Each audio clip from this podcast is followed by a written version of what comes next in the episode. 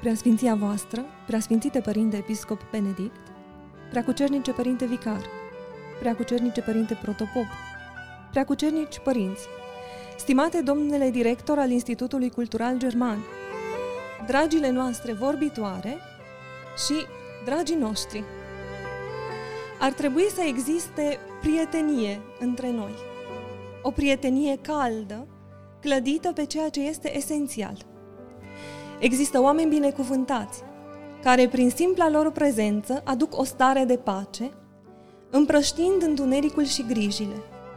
Ei umplu aerul cu lumină, transparență și zâmbet. Cuvintele doamnei Juliana Schmemann, tare potrivite pentru lumea care ne înconjoară astăzi aici, provin din cartea Bucuria de a sluji, cea care a inspirat și numele simpozionului nostru, la prima ediție a căruia vă zicem, bine ați venit!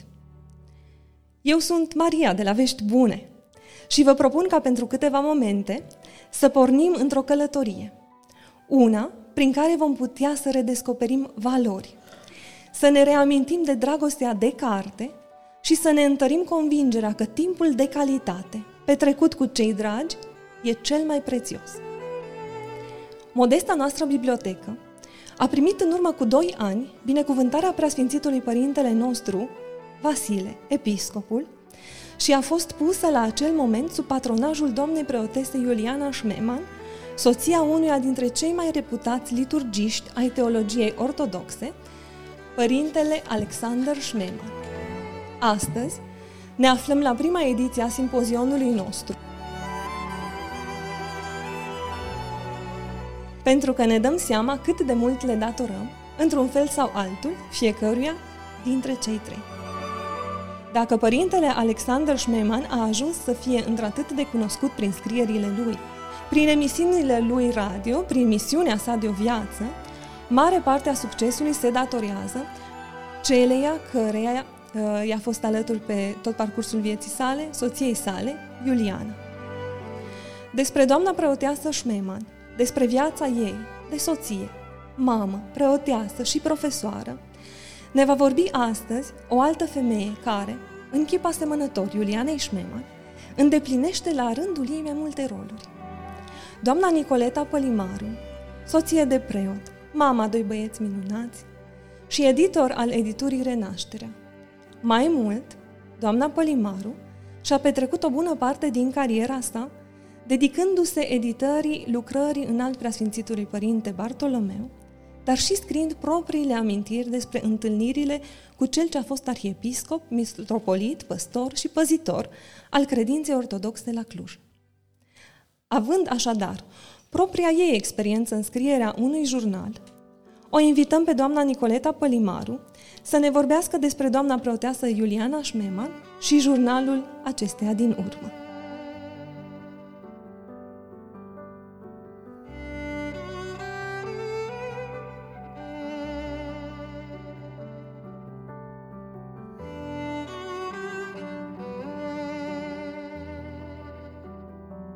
Preasfinția voastră, stimați participanți și invitați, mulțumesc din suflet acestei calde invitații venite din partea părintelui Radu și a doamnei preotese Maria.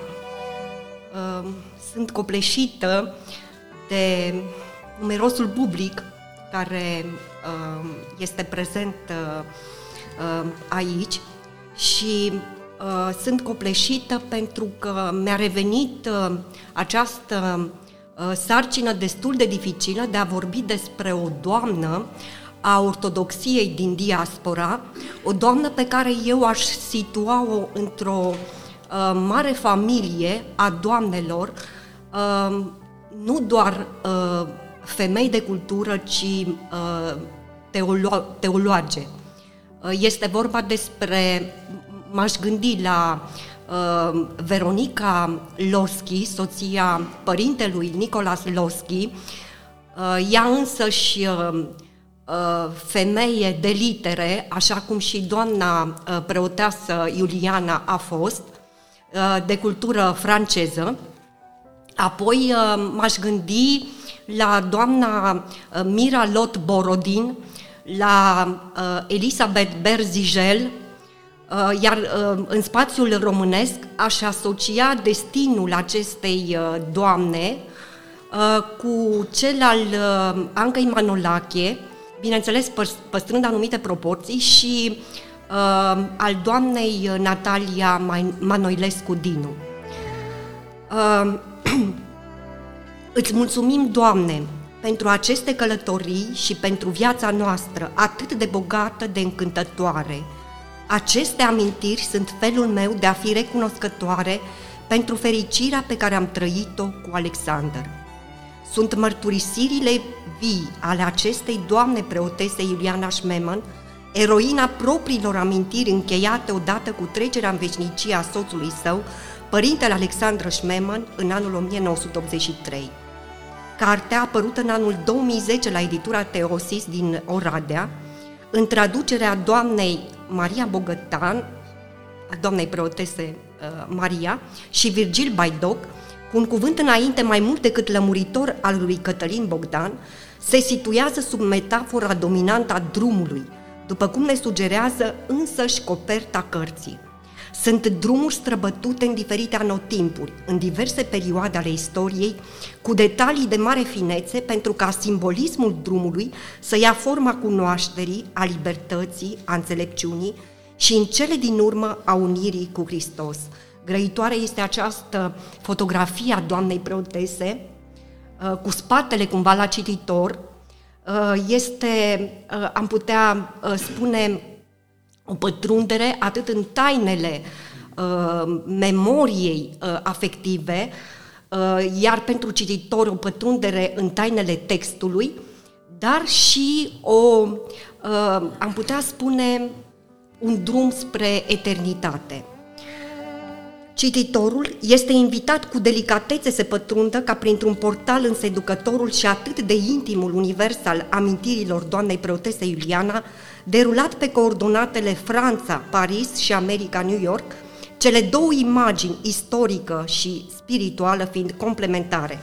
Semnificația deplină a volumului este accesibilă doar în context, ce se dovedește a fi unul revelator nu doar pentru relația dintre doamna Juliana și părintele Alexander Schmemann, dar și pentru relația dar și pentru binomul intelectualitate-biserică sau intelectualitatea în biserică, după cum avea să facă această precizare în alt preasfințitul Bartolomeu cu prilejul unei predici rostite în Catedrala Mitropolitană din Cluj, evitând formula intelectualii și biserică. Intelectualitatea franceză, formată din nume sonore, precum Florovski, Berdiaev, Bulgakov, John Meyendorf, Solzhenitsyn, cu care doamna preoteasă Juliana și părintele Alexander Schmemann intră în contact, se definește ca elită conștientă de rolul său misionar, de transmiterea unui tezaur nu doar cultural, ci mai ales teologic, spiritual și liturgic.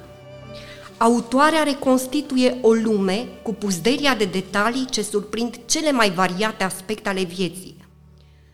Ritualul pregătirii căsătoriei la biserica pariziană Daru, cu rochia extrem de elegantă și florile de portocal tradiționale pentru mireasă, evocarea extrem de caldă a portretelor părinților, atât ale părinților ei, cât și ale părinților soțului, perioada războiului și cufundarea în studiu pentru pregătirea bacalaureatului cu probe numeroase și grele, nesiguranța, clătinarea lumii așezate în timpul războiului, implicarea fără rest a părintelui Alexandru în studiu, lectură și reflexii. Aflăm cât de mult îi plăcea părintelui poezia, în special cea a lui Verlaine. Aș aminti aici două afirmații pentru a înțelege delicata fire a părintelui Alexander dăruită slujirii. Una îi aparține Sfântului Porfirie, care spunea: sufletul creștinului trebuie să fie poetic, și cealaltă îi este atribuită teologului Olivier Clément, care se exprima foarte profund: Dumnezeu a creat lumea ca un poet, nu ca un tehnician. Bucuria și fericirea sunt stări constante ce însoțesc pe cei doi protagoniști. Alexander studia intens și cu multă bucurie.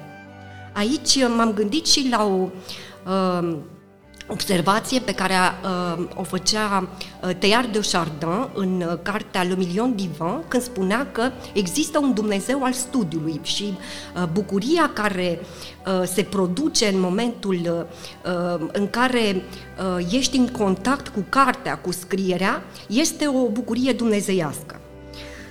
Arhivarea acestor momente trăite în Paris au rolul de a trasa o nouă identitate pe coordonata americană, unde cuplul și cei trei copii, dăruiți de bunul Dumnezeu cu daruri alese, s-au simțit ca acasă. Citez, la New York ne-am simțit imediat ca acasă. În New York, acel sentiment de înstrăinare nu exista. Ne simțeam bineveniți și acasă. Am încheiat citatul.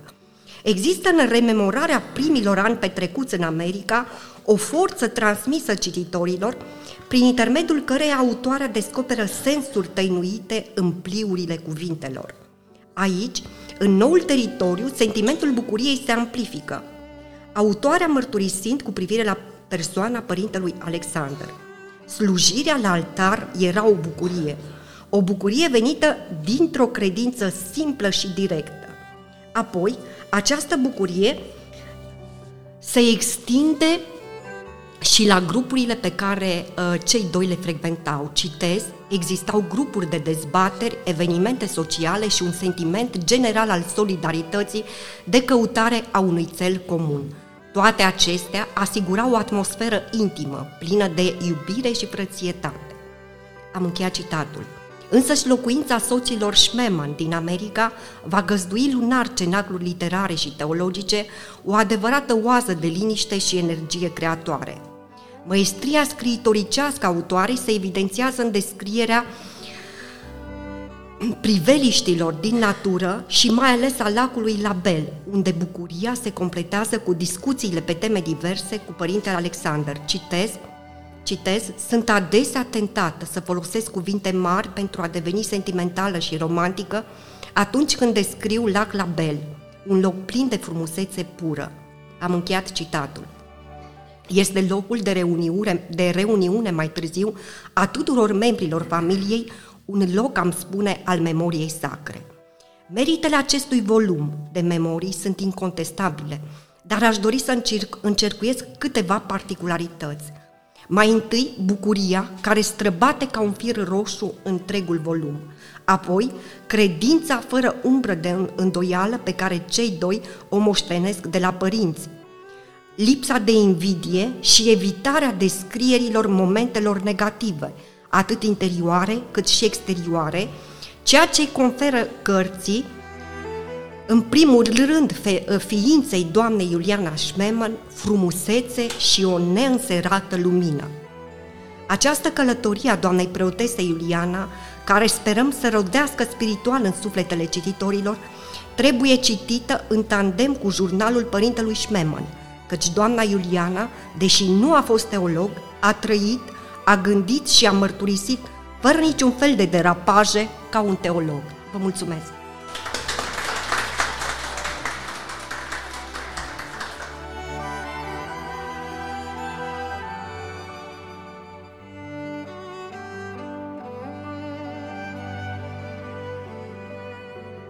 Mulțumim, doamnă Pălimaru, pentru felul în care ați evocat pentru noi viața și personalitatea doamnei Juliana Schmemann și bucuria ei de a sluji.